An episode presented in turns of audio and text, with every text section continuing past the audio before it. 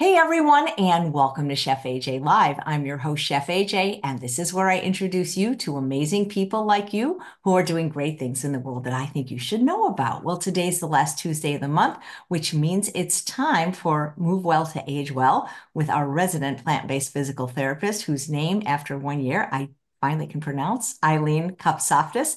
And today she is going to teach you how you can train for strength no matter what your age. Please welcome her back to the show. Kopsaftis, Kopsaftis. Yes. You did that so well, AJ. My husband would be very proud of you. Nice. I never heard that name before. Well, people love you, Eileen. They learn so much from you. And I know a lot of people have actually become your client or taken your boot camps from your thorough presentation on just about every bone and joint in the body. So today is something that's going to be very useful because a lot of our viewers are a little bit older like me. And while we may be pretty good on the cardio and the diet, we honestly aren't doing the strength training. So tell us and motivate us. What do we need to do? Yes, yes. And hopefully I prepared some slides. I like to show some pictures because, you know, they're worth 1,000 words and you're not just staring at my face.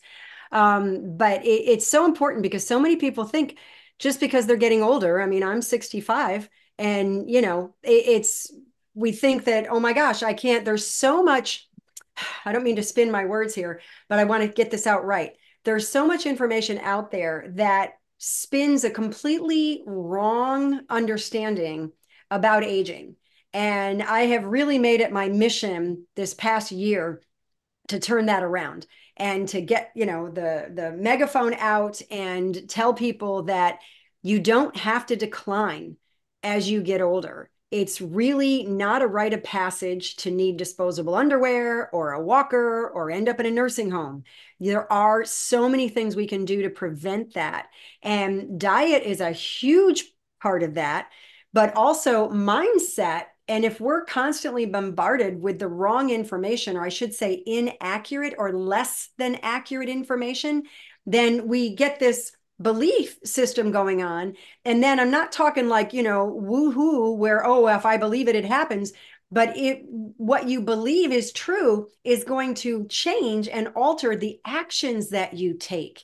And it's the actions that you take or don't take that creates the issues or doesn't stop the issues. So I've got some slides here and I am going to, hopefully I can share my screen. I forgot to check before we went on.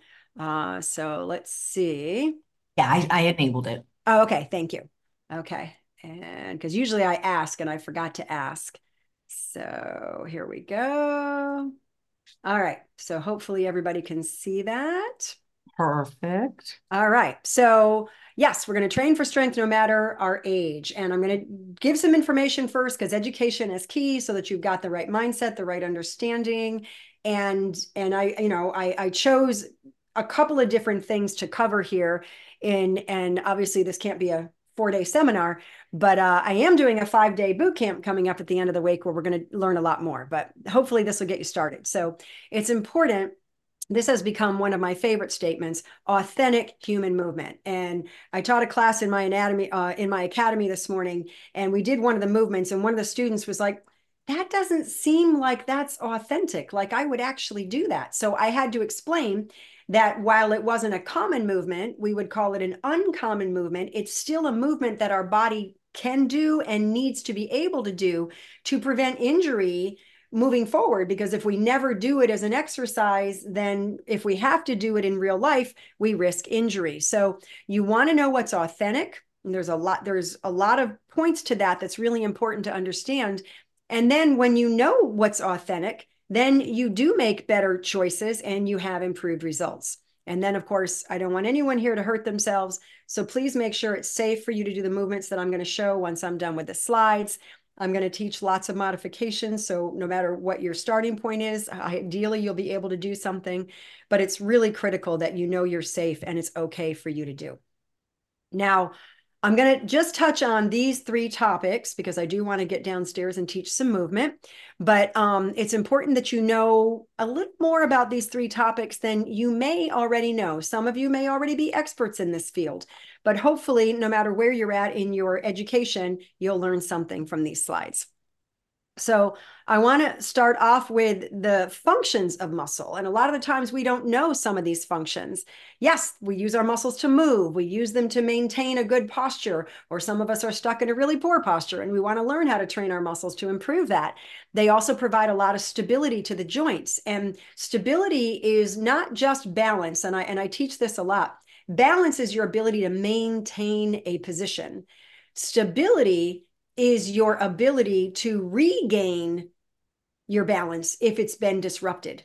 So there's a difference between balance and stability. If you stand on, if you pick up a foot and stand on one foot and count to 30, that might improve your balance, but it won't necessarily improve your stability or your ability to regain that position if it gets disrupted. So there is a difference, and stability has to be trained in motion, not stillness. So, and then, of course, our muscles are really good at producing heat.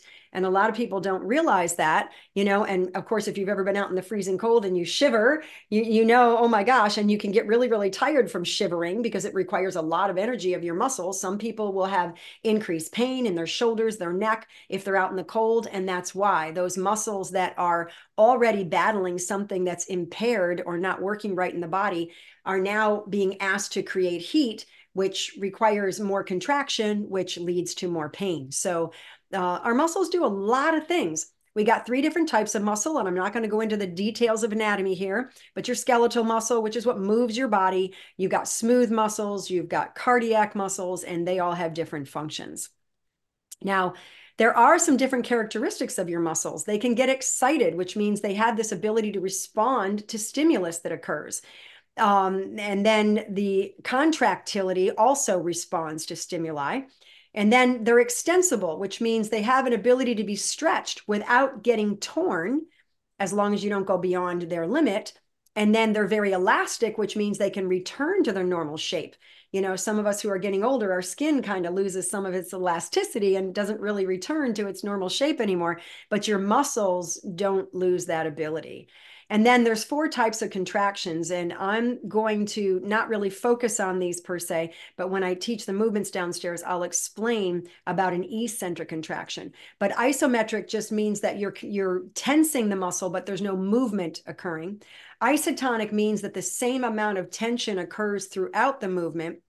And then concentric is when the muscle gets shorter. So my bicep gets shorter when I bend my elbow.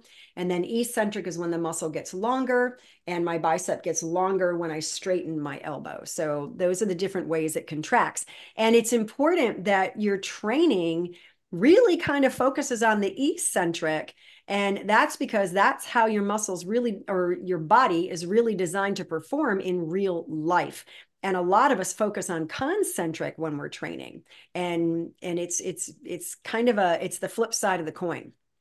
So we have, some of you may have never learned this before, but we've got different types of fibers in our muscles. So you take one muscle and you're going to see some what are called slow twitch or type 1 or red fibers, and you're going to see some fast twitch or type 2 or white fibers, and they each have a different type of an ability or how they work in your body. So slow twitch is the really endurance fibers. So you've got your long distance runners, your activities, your physical activities and sports that require a lot of endurance. Those athletes are going to have hopefully more slow twitch fibers making up their muscles.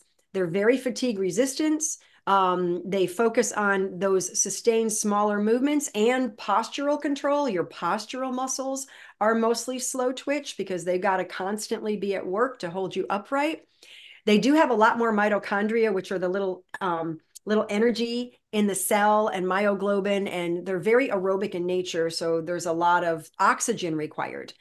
And then they're much smaller than type 2, but they're surrounded by a lot more blood supply, which is why they're red fibers. And that's also what supports the aerobic work that they do and their ability to resist fatigue.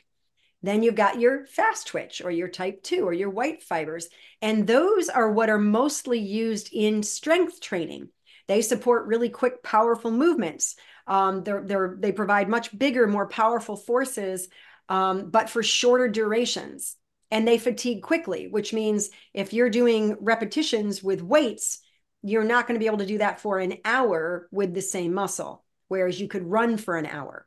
So hopefully that makes sense. And they're a lot more anaerobic, which means that they're not really counting on oxygen per se, and they have a lot less blood supply, which is why they're called white fibers. Now, I put this in here. This is for those of you, there's always two types of people, those who love all the details and those who just want the cliff notes. So I put this in here for all of you people who love all the details. I am not going to read this to you so that your eyes glaze over, but you can see that a muscle contraction is extremely complex. There's a lot to it. There's a lot that goes on. There's a lot of things that are required from one point to the next. And it's very, very explicit in how a muscle fires or contracts or, performs its function.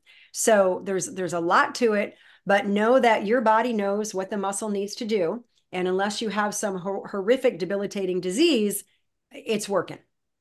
It's just a matter of how well is it working. And just know that, in a healthy, and I'll say young person, we're talking about no matter your age, when all these chemical and mechanical sensory systems detect that your muscle's moving, they turn on a whole big number of specialized chemical pathways within the muscle itself. And then those pathways in turn trigger the production of more proteins, which is why a lot of people think they need a lot of protein for their muscles to work right, that then get incorporated into the fibers. And this is what causes the muscle to increase in size. So, the overall effect of all of these exercise-induced changes is to cause your muscles to get bigger. That's the whole point. When you're strength training, you want your muscles to increase in size. Now, a lot of women are like, oh, I don't want to end up looking like Arnold Schwarzenegger. And, I'm realizing, the next generation, we're going to have to pick a different name because some people might not even know who he is at this point if you're younger. But, women aren't going to look like that. Just so you're aware, when you look at female bodybuilders, they're doing a lot of really specific things to get big, to show those muscles. And it's highly unlikely that's going to happen to you unless you're doing some massive weight training with a lot of weights, lower reps, and doing a lot of other things. So, using regular weights, you're not going to end up looking like that. Trust me. Okay. Let's move on to muscle nutrition and hydration. This is really important. So yeah, I thought I'd throw in a little bit of history here because it's kind of fun to look back and see what we used to believe or where things came from. And you really do need optimal nutrition in order to have optimal physical performance. It's required. Now, many of you watching this, you may not have any athletic design. You may not be wanting to enter a marathon or an Olympic event, but nutrition is important, especially if you're concerned about losing muscle as you get older. Nutrition is a big part of that. And if you want to increase muscle mass and get stronger, nutrition plays a key role there. So let's just look at a couple slides on history.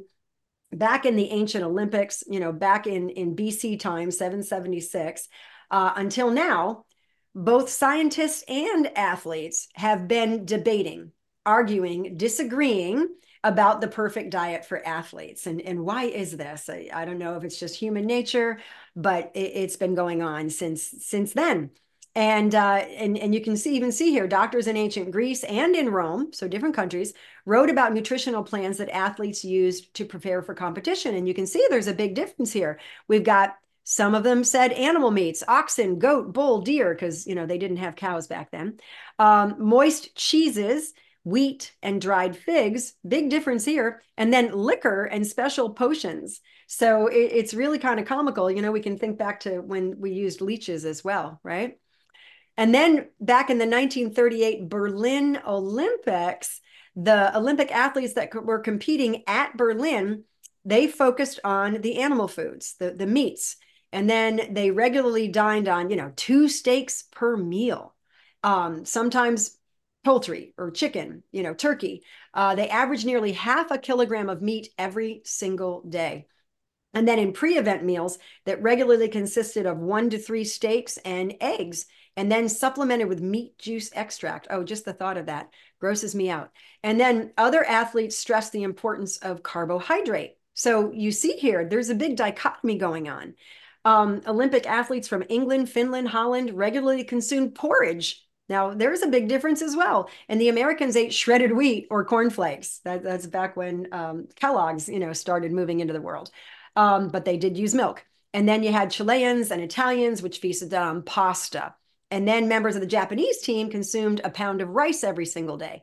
So all around the world, all these athletes were consuming different diets.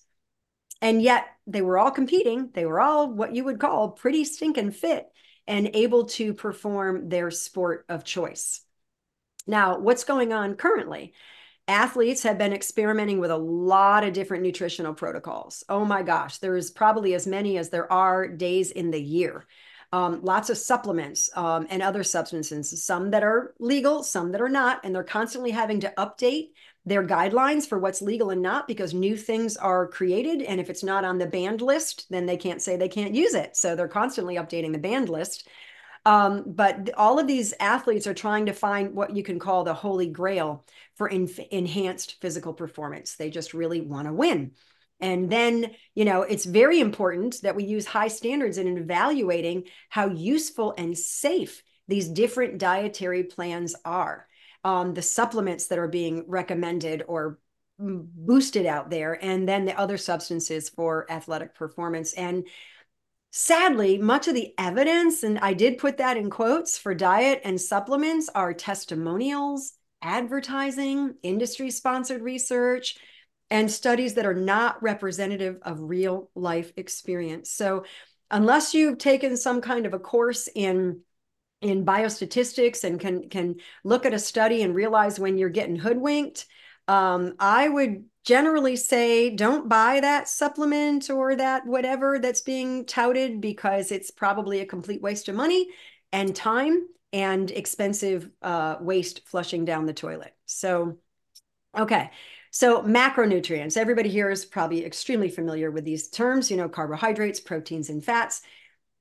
It's always assumed that athletes need more protein. And I say always, because it's pretty much in every area you're gonna read this over and over and over. And I've been contacted by moms, concerned moms, who are like, you know, Eileen, how do I talk my teenager out of taking these supplements that everybody at the gym is telling him he needs to take? And, you know, the child won't listen to mom, because what does mom know? And then this assumption is that these athletes need more protein, significantly more than they really do need it. Now, yes, protein is important for everyone, but excess protein intake is dangerous for everyone, including athletes. And what I mean by dangerous is how it impacts the body, the kidneys, the liver, I mean, it just goes on and on. So we really want to be focusing on carbohydrates, and I could have made this whole talk just about these topics, but I'm just giving you some cliff notes here. You know, carbohydrates are used for energy, particularly during intense exercise. So if you're going to be muscle training, you want to make sure that you've consumed some carbs. And then that energy, what it actually comes from is the plasma glucose, which is the product of your body metabolizing the carbohydrates. And then there's a breakdown of the liver and the muscle glycogen, which gets stored. I think it's about 500 grams of glycogen gets stored in the muscle and the liver at any given time. And your body will use that as well.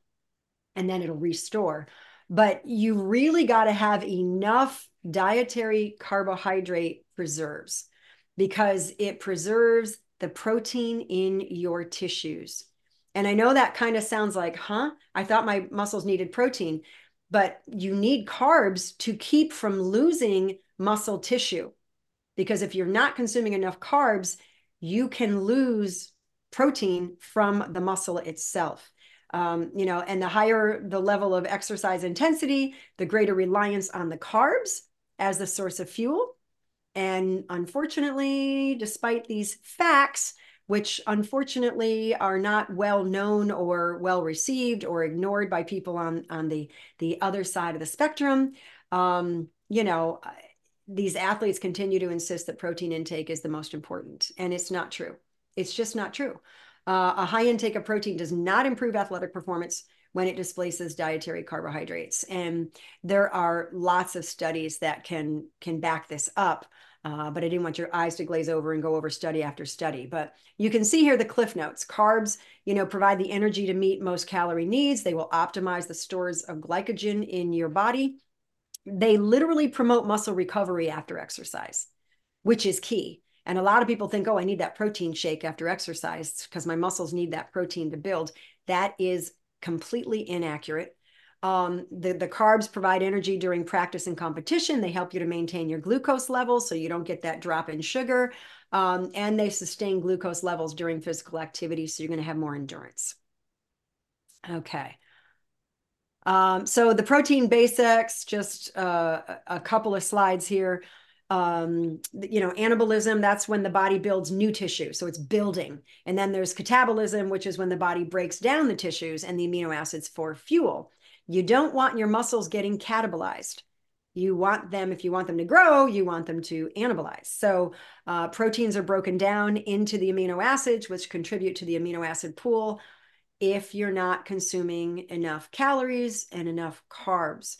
And then those amino acids are drawn from the pool to synthesize the proteins to build muscle or to be used as energy if carb and fat cannot meet energy needs. So when it comes to athletes, only 15% of calories is needed to provide what's adequate. And that's based on the assumption that the calorie intake is adequate. And a lot of the times you'll get these athletes who will say, well, you know what, I'm going to do my protein shake. And once I start, you know, having that protein shake, oh, I started gaining muscle. Oh, I started to feel better. I had more energy. Well, they weren't consuming enough calories. It really didn't have anything to do with the fact that they were taking in more protein. It's because they were taking in more calories. And you can read it right here. Carbohydrate has a protein sparing effect. If enough carbs are consumed, the protein will not be burned for fuel, and it can be used for other functions. So it actually makes your body more efficient at storing the protein that you do consume. And then research does show the maximum rate of protein that's used for non-energy uses, which is to build muscle, is 1.5 grams per kilogram of body weight. So you don't need to be taking in massive amounts of protein, even plant protein. And if more is consumed, the body has to decide to store it as fat or get rid of it because it's excess. And then either one of those options results in the nitrogen release, which creates the high acid load, which creates potential damage to kidneys and potential dehydration. And this is a little picture here. When you're consuming animal protein, what happens is proteins have carbon, hydrogen, oxygen, and nitrogen. Carbohydrates have carbon, hydrogen, oxygen. They don't have the nitrogen. But when you're consuming a lot of protein, you get the excess nitrogen, which ends up leading to uric acid and sulfuric acid in the bloodstream. And then your body removes calcium from the bones to buffer that acid load because your bloodstream has to maintain a pH of 7.35 to 7.45 in order to maintain life. And so it works very, very hard to keep you alive. And now, of course, now that you've taken that calcium from the bones and it gets used to buffer the acids, it ends up going through your kidneys, can end up with kidney stones. But there's lots of studies that show that the calcium in the urine correlates to the amount of protein ingested. So it really does make a difference. You don't want to overwork your kidneys. You don't want to stress out your body because of all of this.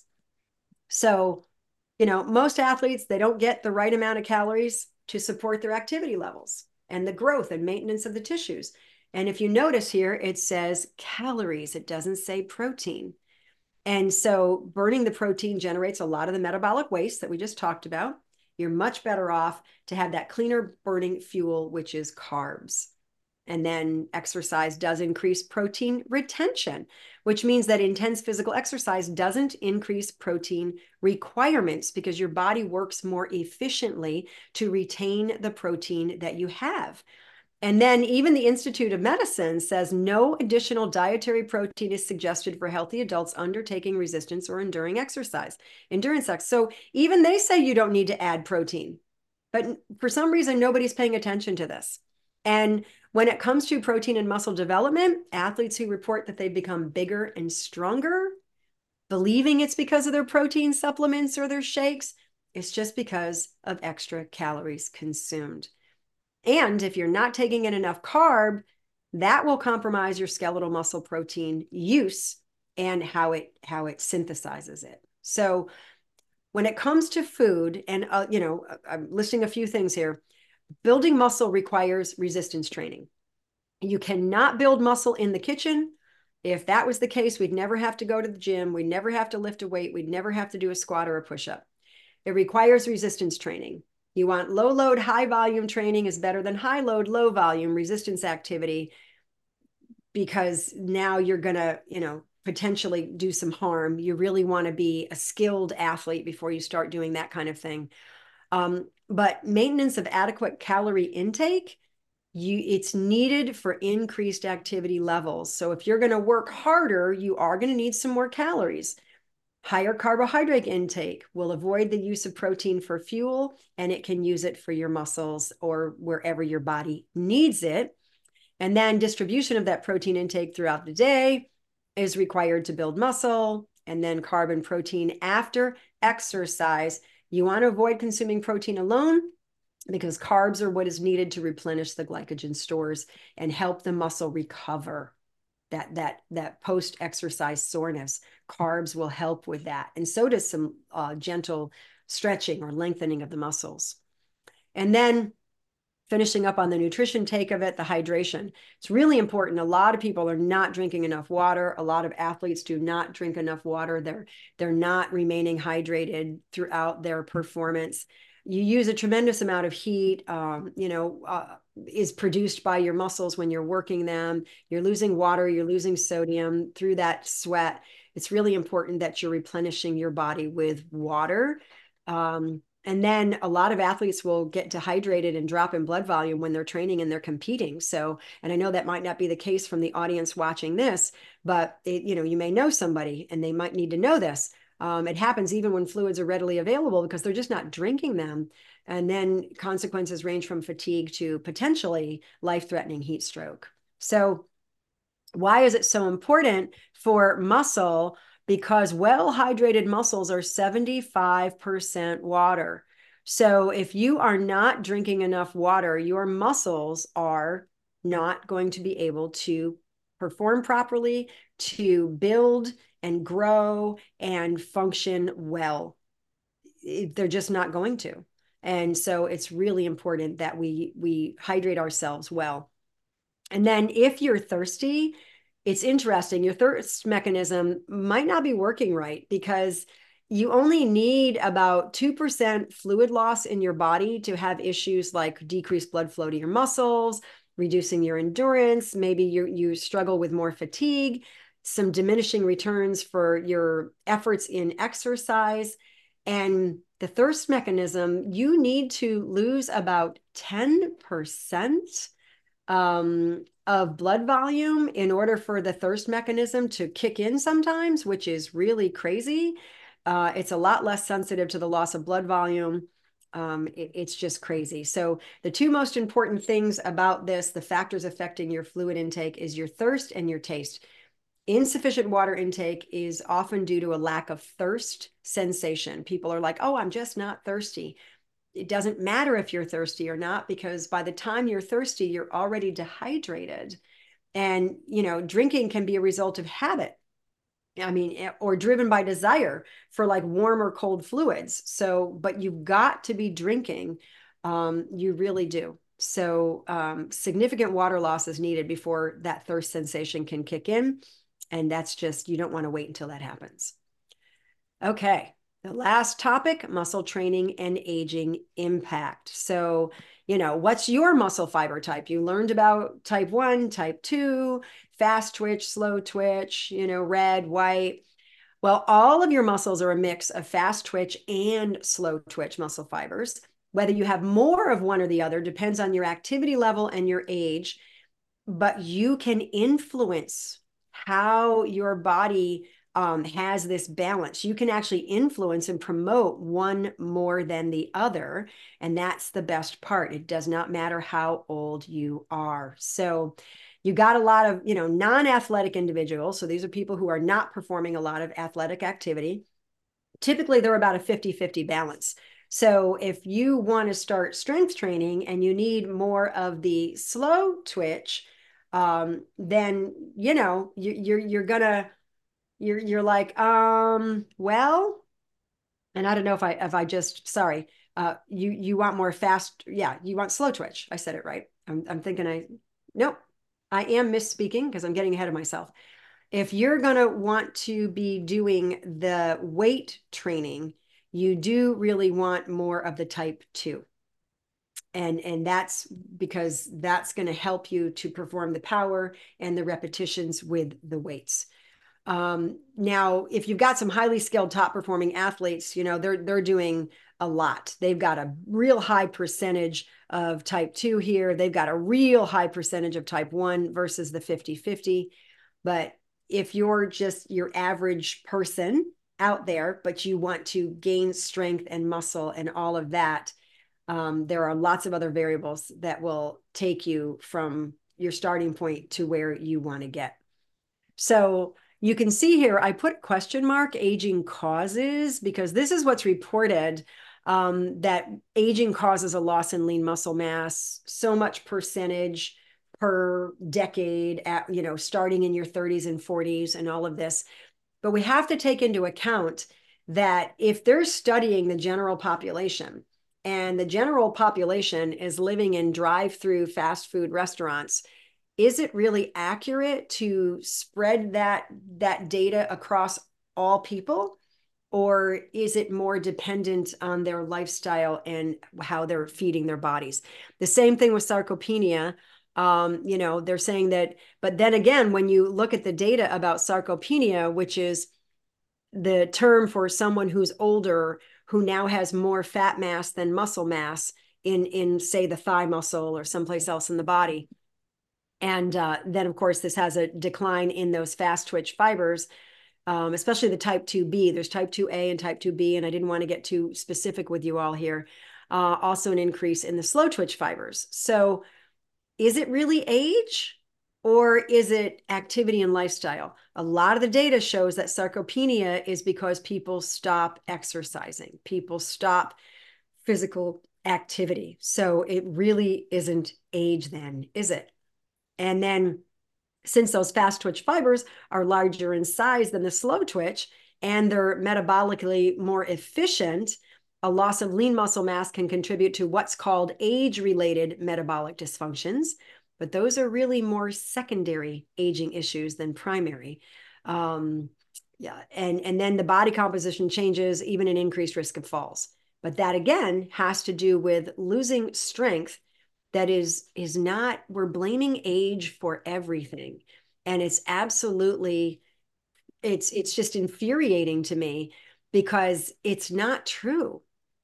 I mean, well, I'm going to show you a slide in a minute that will just completely combat this. And resistance training can combat this decline. It can, absolutely can. So the slow twitch, the type 1, the red fibers that are developed through endurance training, like low resistance, high repetition, or long duration, low intensity. So your marathon runners, your long distance, those kind of things. And then the fast twitch type 2 white fibers are developed through strength training. And the more you strength train, the more of these your body will develop, which is very, very cool. I think it's amazing our bodies can do this. It can also recruit the slow twitch fibers because endurance training at high intensity intervals can be effective in improving aerobic power. So it can help you to be better aerobically as well when you build more of these. And then tapering during the training programs, reducing your volume and your intensity can also improve the strength and power of the type 2A fibers without decreasing the type 1 performance. So just working to get more of these doesn't mean you're going to have less of this. That's the bottom line there. And then muscle soreness, that causes lower range of motion, reduced strength, lower performance level. This will peak about 1 to 2 days after you do the workout because you've literally broken down the muscle if you've done it correctly and safely and appropriately. And this is called delayed onset muscle soreness, or DOMS. Normally lasts for 2 to 4 days. It depends on how much breakdown you created. Most often it's due to a new activity or an increase in intensity or duration. So you're doing an exercise you've never done before, working muscles a way you haven't done before, hopefully safely and appropriately and correctly. And or you are somebody who's been doing that movement, but you've now increased your weight or you've increased your number of reps. Like I did what would be called a pyramid set yesterday when I did squats. I started with a lower weight, did more reps, and then increased my rate and decreased my reps. I did that a couple of times, and then I went back again and decreased the weight and increased the reps. So it was like a pyramid. We went up and down. So I did 5 sets. So so my legs are a little tender, a little sore today, but not stopping me from doing anything. You know, you use common sense. You don't want to make yourself where you can't walk. And this happens, you know, from micro tears in the muscles.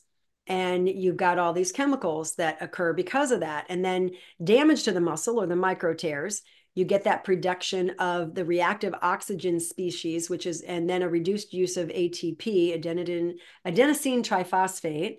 And then reduced use of that is the likely cause of the lower strength levels. So this is why you have reduced strength while you're recovering.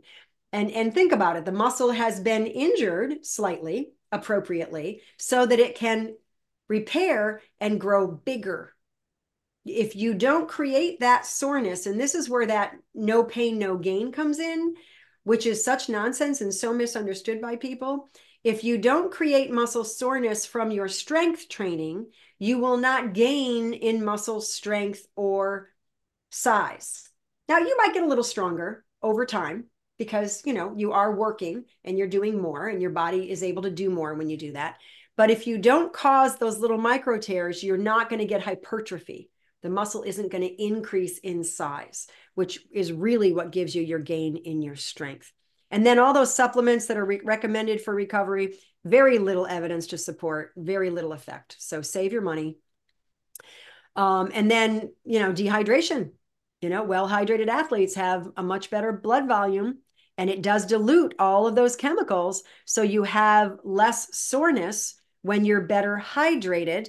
And then when they looked at the delayed onset muscle soreness in these 10 untrained men, they divided them into well-hydrated and dehydrated. Both experienced the delayed onset muscle soreness, but 44% more in the dehydrated group.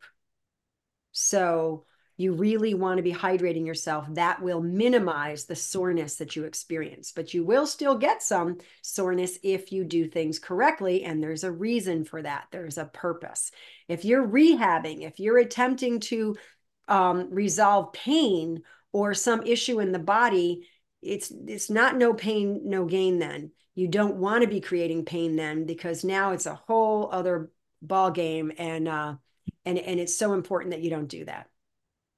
So better options for recovery, you know, a plant-based diet. The animal foods contain high levels of arachidonic acid, which can lead to increased inflammation, not even just the nitrogen and the high acid load and pulling calcium from the bones, but there's something called arachidonic acid, which is essential, but your body can convert from the plant oils into arachidonic acid and make what it needs on demand versus getting overloaded with it more than it needs, which promotes inflammation in the body. So plant foods are very low in arachidonic acid, and you're going to get, you know, that anti-inflammatory effect. It's just a beautiful thing. So let's finish here. We got like 3 more slides. This is how does a skeletal muscle grow? Hypertrophy. Hypertrophy is an increase and growth of muscle cells. There's 2 types. There's myofibrillar, which is when the muscle contraction, which is a growth of the actual parts of the muscle contraction. And this will increase strength and speed. And then there's sarcoplasmic, which is increased muscle glycogen storage, which increases energy storage and endurance. So you want both. There's something called a sarcoplasmic reticulum in the cell. And you really want both of these things. And you don't even need to know this. You just need to know that when you're training properly, when you're eating properly, when you're hydrating properly, success happens. And this, I wanted you to see this. This is Cy Perlis. He was 91 years old, and he broke the world record for bench press in June of 2013. He was 91 when he did this. He set a new world record for his age group at 187.2 pounds. Now, when I first shared this in a conference a few years back, I asked the audience, was there anyone there who could bench press 187 pounds? There were all kinds of men in the audience, and nobody raised their hand. That's a lot of weight to bench press. The record prior to him breaking it was only 135 pounds. So, and that was back like 8 years prior. So he really blasted that record. Now, here's the cool part. Cy did not begin weightlifting until he was 60. And he didn't start competing until he was 86 years old. And the last time I did some research on him, which was recent, he was still weight training at 95 years of age. Now, you know, so he was 91 in 2013. I couldn't find anything recent, so I'm not even sure if he's still with us, because that was, you know, 11 years ago, which would make him 102. So I don't know if he's still with us, but he's proof, and he's not some outlier. Our bodies are physiologically capable of doing this no matter our age. So there are three major players in growing muscle, three major players. You want sufficient calories, and you got to have lots of carbs. You need sufficient water intake, and you need sufficient resistance. You've got to work. You can't grow muscle in the kitchen. And then, you know, old and young people build muscle the same way. Doesn't matter your age. Now, many of the biological processes that turn exercise into muscle are reported to become less effective as you age. And I'm currently buried in the research right now.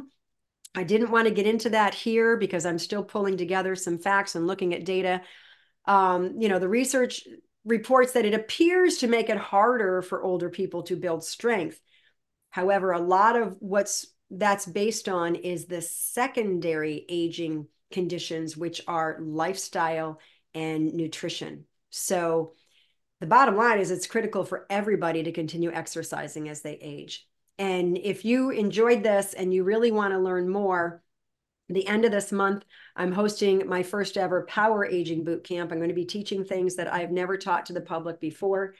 I really want everyone to move better and feel stronger than ever, regardless of their age. I've had people over 100 years old doing squats and parallel bars in nursing home settings. So, and I didn't, you know, do it to beat them up. You have to work according to your ability, not your age.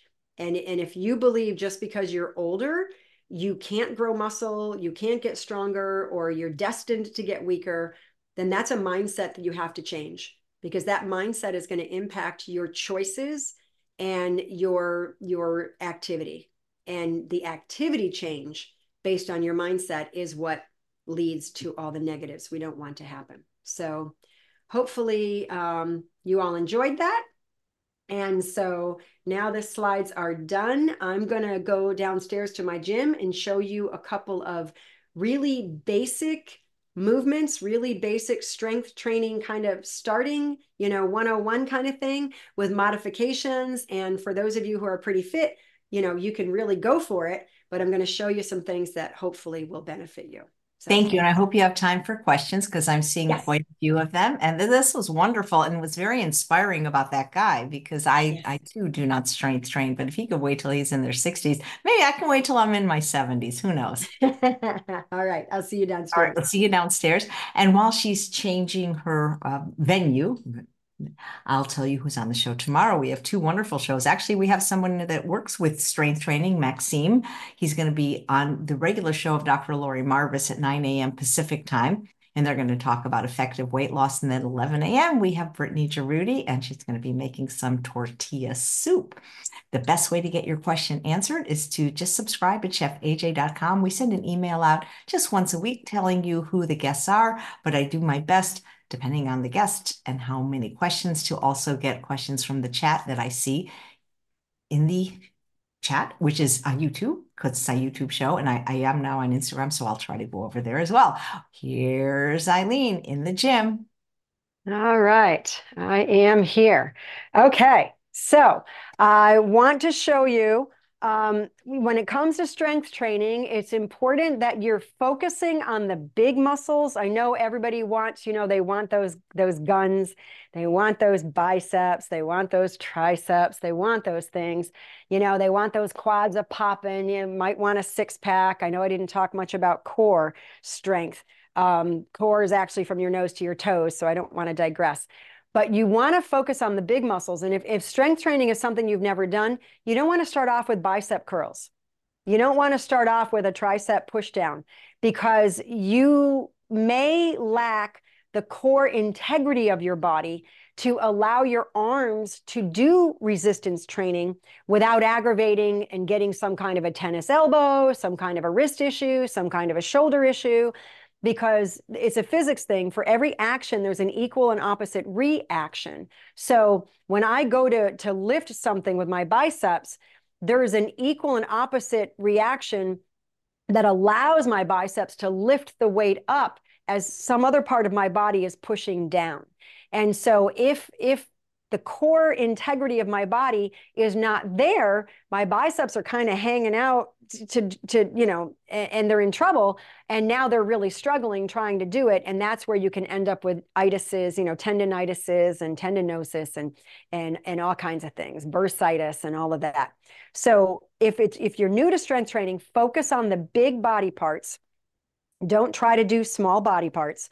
And gain a little experience, a little bit of strength there, make sure your core is working, and then you can start doing smaller body parts. But you also want to focus on the fact that you are not trying to isolate something.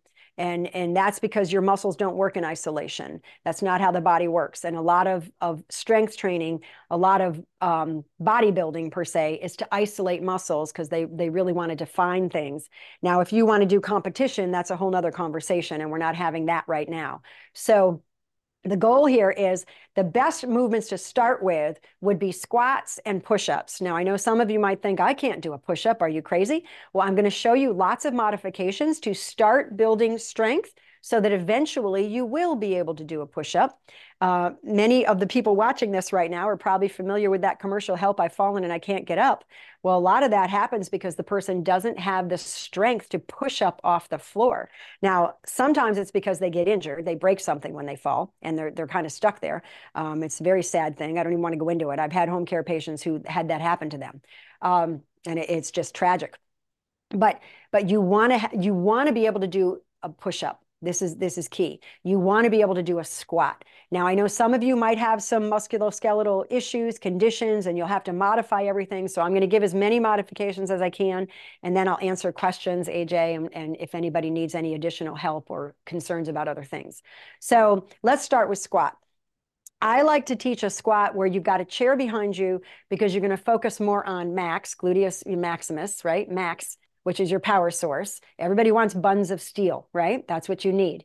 And so we're gonna work on max. If we have a chair behind us and we're pretending we're gonna sit, it really focuses more on max. It also helps to load the hamstrings. And a lot of people in a gym, you know, they're gonna push against a machine to strengthen their hamstrings, but I want anybody watching this right now, or even by recording later, to put in the chat, when do you ever do this movement in real life? For any reason whatsoever. I've never had anybody tell me. So it's not how the muscle's designed to work. It's really designed to get longer with control as you go to sit. And it's also designed, because it comes down and wraps around the knee below the knee joint, it's designed to help straighten the knee and control rotation. So it's got very different function according to the context of how you're using it. Yes, it will straighten, or I'm sorry, it will flex the knee, it will bend the knee when it shortens, but that's not really how it functions in life. So why do we do that repetitively against resistance? So when you do a squat, you're really training max, you're training your hamstrings, obviously quads are working. If you're not going backward, and you're going forward more, it's not a terrible thing, but your quads are gonna load more here. And if you've got any knee issues, your knees might not be happy about it. And so let me mention some modifications. You can put your feet in almost any position when you're doing a squat, if you're only using body weight and you got a knee or a hip that's not happy about the movement, you may be able to find a foot position that makes it happy. And you can do squats in literally 27 different foot positions, where if you're just doing them side by side, or one foot forward a little bit, or the other foot, or you're going wide, or you're going narrow. If your toes in, you can have toes in and one's forward, toes out, one's forward. You can do all different foot positions, because when you're doing real life and you're squatting down under the sink to get something out from under the sink, you know, that big heavy pan for that one holiday meal, my feet right now are not in this perfect hip width apart, toes forward, making sure they're right under my hips and everything is perfect. That's not how real life works. You know, you go to get something out of the trunk of the car, you go to pick up that big bag of mulch when you're doing gardening. You're not worried about perfect form when you do those things, because that's life.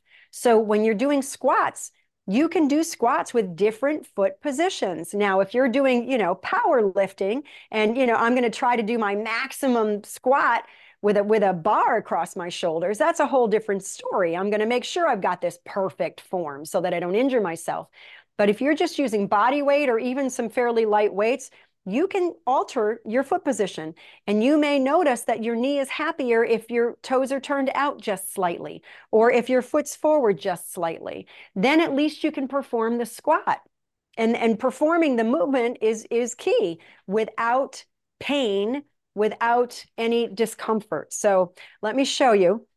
You want to make sure you've got that there. And if you keep your knees against the chair, now you can see I've got my heels under the chair because that helps me to keep my balance. And as I go back, I'm going back and down. So my knees are staying against the chair. They're not going forward. And the lower I go, the more max and my hamstrings are working and loading. And you can see my toes are kind of coming up because I'm sort of balancing on my heels. And then I'm pushing back up through my heels. So if you've got any balance issues, if you've got any strength issues, hold on to the kitchen sink, put a chair behind you, and just go as low as you can go without your hands having to pull you back up. You've got to push through your heels. So if all you can do is this, that's a starting point. That's a starting point.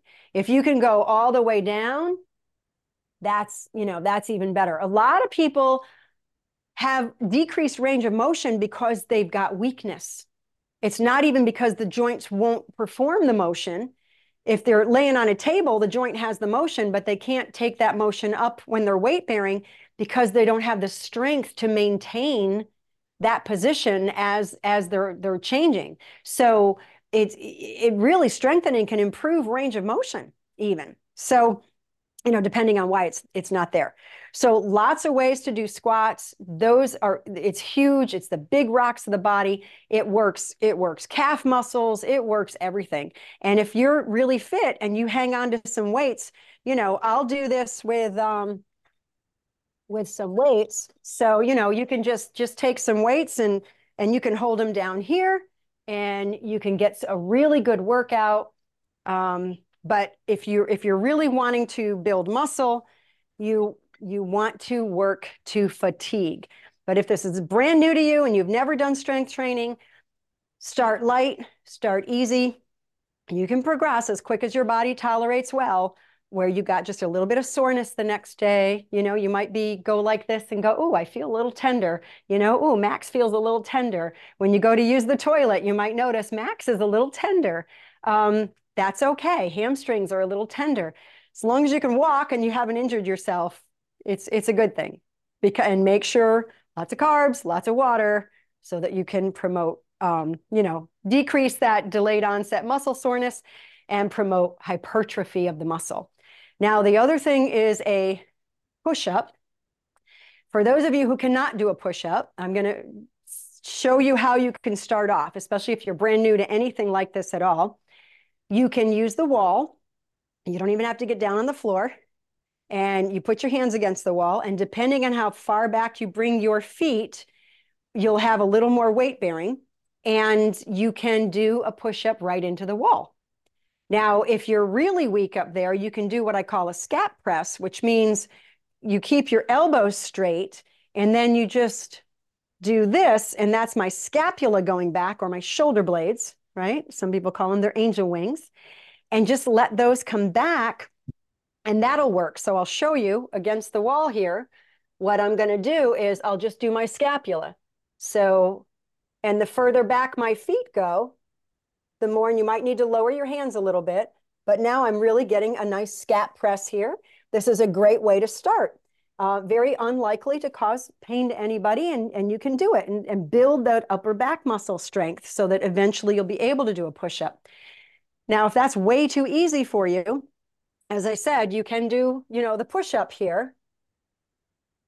And the goal is you want to have your elbows out at like a 45-degree angle. Now, it doesn't have to be exact. You don't have to get a measuring tool out, but you don't want to have your elbows go way out here like this. You want them more here. And ideally, if you can, you want to get your upper arm bone to go parallel to the floor, which means you're going to have a 90-degree angle of your elbow. That's a nice push-up motion. That's your goal. So if you're against the wall, if you can get those elbows at 90 degrees, you know, your head is going into the wall. That's a great way to start doing push-ups. You'll be really surprised at how much strength you can gain doing that. And then once you're ready to try the floor, there's a couple of other things you can do. If you still don't have enough strength to do a full push-up, you can do what's called an eccentric, or you're down on the floor and, well, here, I think I'll show you. Give me just a second here, because I think you'll get more out of this if I show you.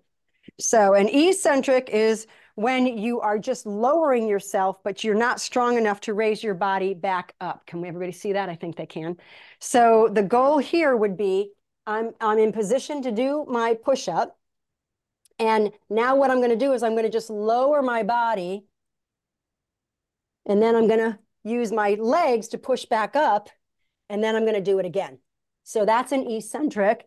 You would just do as many of those as you could do. Lower yourself nice and slow. You can also do, there's a couple of other things you can do that I was thinking of that I completely forgot. But when you're down there, oh, you can be on your elbows instead of up on the hands, because that's going to build the core strength here. The push-ups take a lot of core strength as well. And so if you're down on your elbows, you can do what's called a pelvic driver, and you can do work here where your pelvis just goes down and up. But this will really help to build the strength of your upper back and your arms and your shoulders, and allow you, you can go side to side, you can rotate, you can do all kinds of things that way. But that is really going to help your upper body to start getting strong enough to do a regular push-up. So there's lots and lots of things that I just showed. Hopefully, that helps some of you, and you'll be able to get started. So, nice. All right. Thank you, Eileen. Do you want to answer the questions from that room? Just right sure. Here? Okay, fantastic. Well, you know how you said that nobody really does this movement in nature where you put your heel up to your buttocks, I always think about that when people train people to do triceps. I mean, when in life do we ever really go like that? Shoot, I don't think I've ever done that in my entire life. I would love to high five you right now, AJ. Yeah. Yes. It's weird, isn't it? Okay, so I saw a great question from somebody on Instagram named MANES 847, and he or she says, I'm 61 and I've been whole food plant-based for 6 years. I walk 40 to 90 minutes a day. Do I really need weight training also? So walking is very beneficial, but it doesn't strengthen your upper body.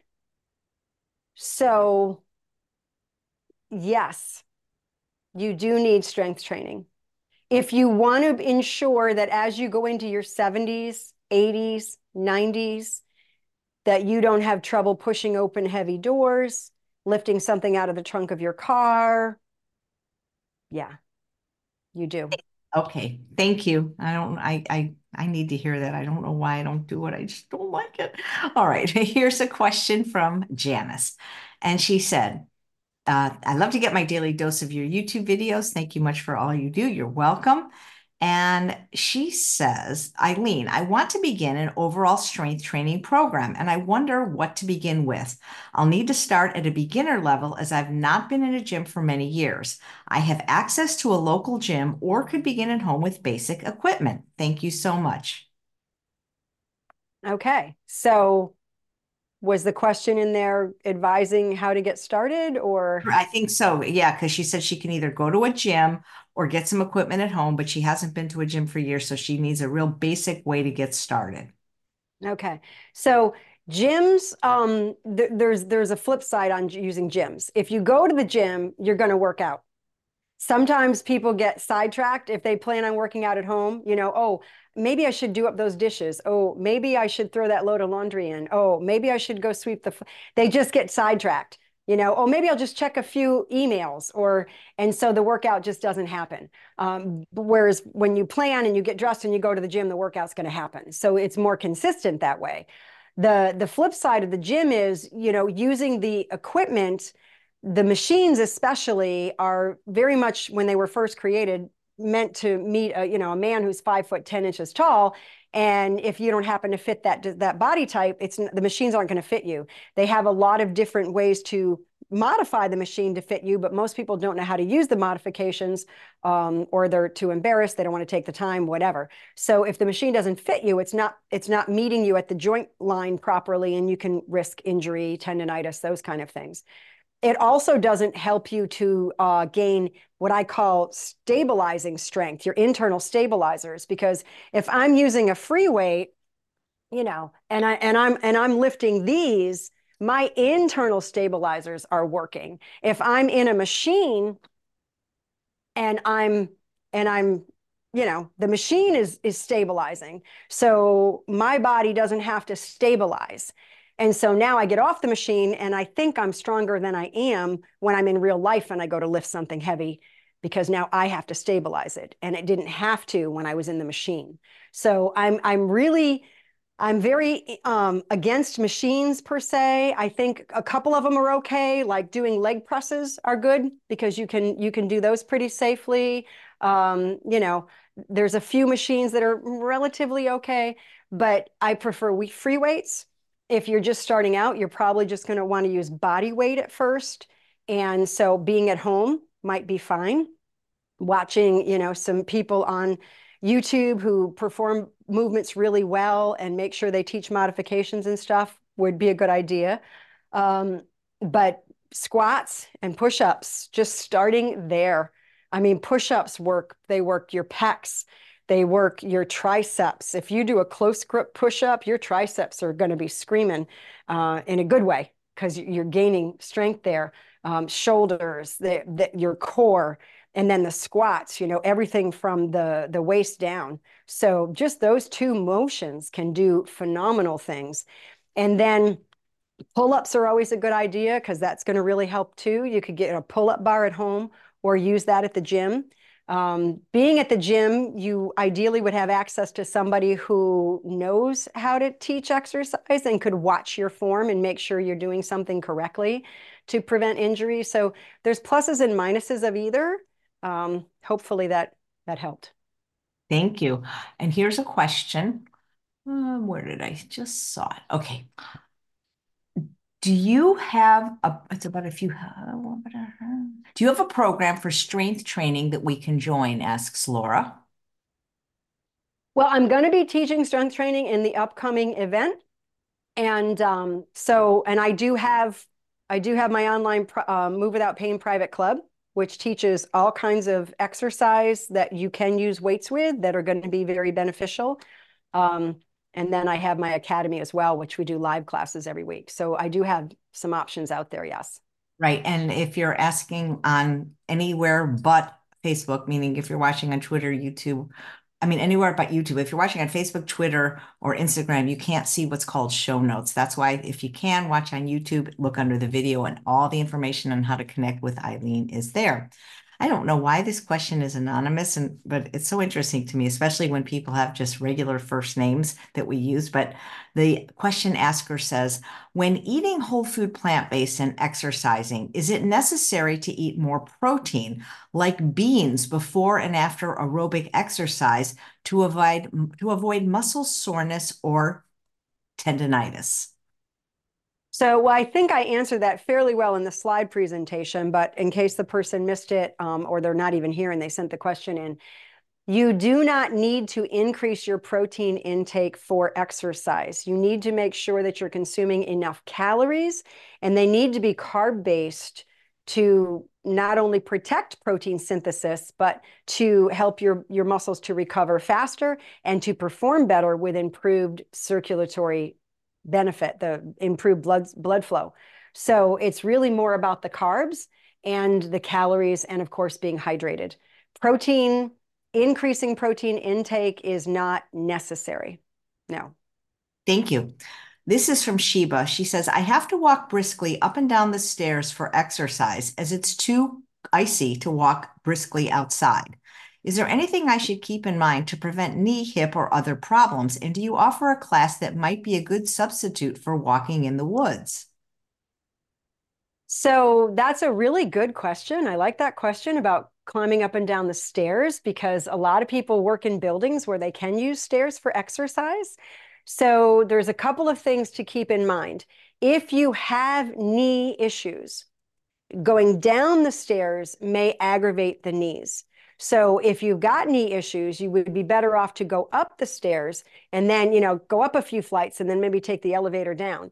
But going up would be better than going down. When you go up, if you concentrate on pushing through your heels to go up, you can actually use a stair. And I'll show this as a little example. You could stand at the bottom of the stairs and you could be on the stair and hang on, and you can go down and up, down and up. But I'm pushing through my heel on this foot. So I'm pushing through that heel and I'm really working max and hamstrings. Of course, quads are working too, but you can get a really good workout at the bottom of a set of stairs, you know, just with body weight. And then of course you can hold a weight if you're at home and you want to really increase the strength. So, and then a lot of the times people have some issues going down the stairs, especially with their knees, and it's not really their knee, it's their ankle. They may have lost some dorsiflexion, which is when the toe comes up toward the calf. So if you aren't able to get a really good dorsiflexion, which means you can keep the heel down and come forward over the toes, then that may be what's causing the knee pain going down the stairs. So just learning how to lengthen and load the ankle might eliminate or decrease the pain going downstairs. So stairs can be good. They can be really good, but you got to know those things. Perfect. And the person that asked the question, if they really need to do strength training at 61, asked, how many squats and push-ups should we do each day? I'm sorry, how many push-ups? Yeah, how many squats and how many push-ups should we do each day? Okay, that's a depends question. What's your goal? Where are you starting? I mean, if you're starting off where you're brand new to this and you can barely do 10 of each, So ideally, you know, you want to, I know, and I need to say this correctly so it doesn't sound like I'm criticizing anyone, but a lot of the times people want this easy magic, I shouldn't say magic, this easy, simple formula. I'm just going to follow that. I'm going to do that every day for the rest of my life and I'm good. The human body thrives on variety. So if you're doing the exact same workout day in, day out, week in, week out, you really lose benefit from it over time because your brain kind of gets bored and your muscles aren't really getting anywhere. So you really need variety. So that's why in my private club, I've got 52 different workouts in there, a different one for every single week of the year. And then I've got a deep dive. So for the second year, you can do the same workouts, but you can understand with the deep dive how to do them a little bit differently, and voila. So now you got, you know, 104 different workouts. So, and you don't have to do that many different ones, but you've got to break it up. You've got to, even myself, when I'm doing workouts, I'm doing different planes of motion, you know, like yesterday I did a common step matrix with the lunges, and then tomorrow I'll do an uncommon step matrix with the lunges so that my body is getting variety. So there's no magic number, magic workout that is going to meet needs as long as we're above ground. We really need variety. So, but as far as the number of things, if your goal is to increase size of muscle to hypertrophy, you've got to work to failure, which means you have to do enough repetitions where you really don't want to do another one.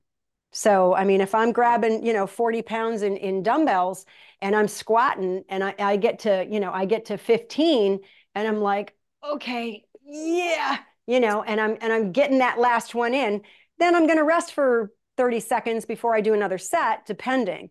So you got to work to failure. And how much weight you're pushing and everything. If you're trying to get the muscles bigger, you have to do that. If you're just trying to maintain, you don't necessarily have to work to failure, but you do need variety. So I'm hoping I didn't disappoint the person with that answer. Thank you. I have broken my ankles in the past and do push-ups on my knees, not feet, says Lisa. Is that all right, or will that cause injuries? No, doing push-up on knees is perfectly fine. That's another modification as well if someone doesn't have enough strength. So if you just go down and... So yeah, you can just do this. And now you've got your hands here. And now I want to get them under here. And so now I can go down and get that nice push-up workout, on my knees. So there's absolutely nothing wrong with that. And just know that you can change your hand position, just like your foot position for squats. If I'm closer, I'm going to get more tricep. I can turn fingers in. I can turn fingers out. I can go wide, which is more pec and less back arm. I can put one forward, one back. You can do all those different positions so that, you're getting a different angle. So basically, the person who said, you can do just squats and push-ups, but if you change your hand and your feet positions, you're modifying it and you're changing it all the time. That's variety. So. Perfect. Thank you. Tracy says, is it better to eat before exercise? So your body, if you're going to be doing endurance, you do want to do some carb loading. If you're like an athlete, there's timing for food is everything. That's very specific and requires you to understand your own metabolism and how your body's working if you're doing athletic events and all of that. If you're just, your average person who just wants to go do a workout, you're better off not to eat anything heavy before you go and work out. Ideally, some fruit would be a good idea. Even a smoothie, just to be sure that you've got energy so that you can get through the workout and not go into, storage that you don't want to go into. Fruit digests in like 15 minutes. I think a banana digests in like 30 minutes because it's a little bit less water content, but fruit is a really good idea, as well as, maybe a smoothie or something. But you don't want your body to be trying to digest a meal and work a muscle at the same time. You would want to be eating something, fairly light, or at least a half hour before you go to work out, but it would depend on what you ate. Thank you. And Tracy says, what are strength trainings you can do in a very short time duration? Probably the squats and the push-ups would be the shortest time duration, because you can do those. If you go really, really slow, you don't need to do very many squats, but if you go really, really slow and really, really slow back up, it wouldn't take you very many reps to work to failure. The same thing with a push-up. So those two are really so beneficial, and maybe even some pull-ups. Thanks. And last question is from Jolene. What is the best size weight or dumbbells to start off with? Well, that depends on your particular ability at the moment. If you've never strength trained, I would stick with just body weight. Push-ups don't require weights. That's body weight. Squats don't really require weights until you get to the point. If you're not able to do 2 sets or 3 sets of 10 squats, you're really not ready for weights. So, and then you want to start slow and easy. I wouldn't add more than 2 or 3 pounds at a time. And then you're going to decrease your reps a little bit. obviously if the goal is to work to failure, but I wouldn't attempt your work to failure the first time you try squats. You'd be better off to kind of get a little bit of experience under your belt before you go that far. Well, thank you so much, Eileen. This was wonderful as usual. Okay, thank you. I'm glad to be here. My pleasure. And thanks all of you for watching another episode of Chef AJ Live. Please come back tomorrow for 2 more great shows. And we have at 9 a.m. Dr. Lori Marvis and Maxime, and at 11 a.m. Brittany Jaroudi. Take care, everyone. Thank you so much for watching. Have a great day.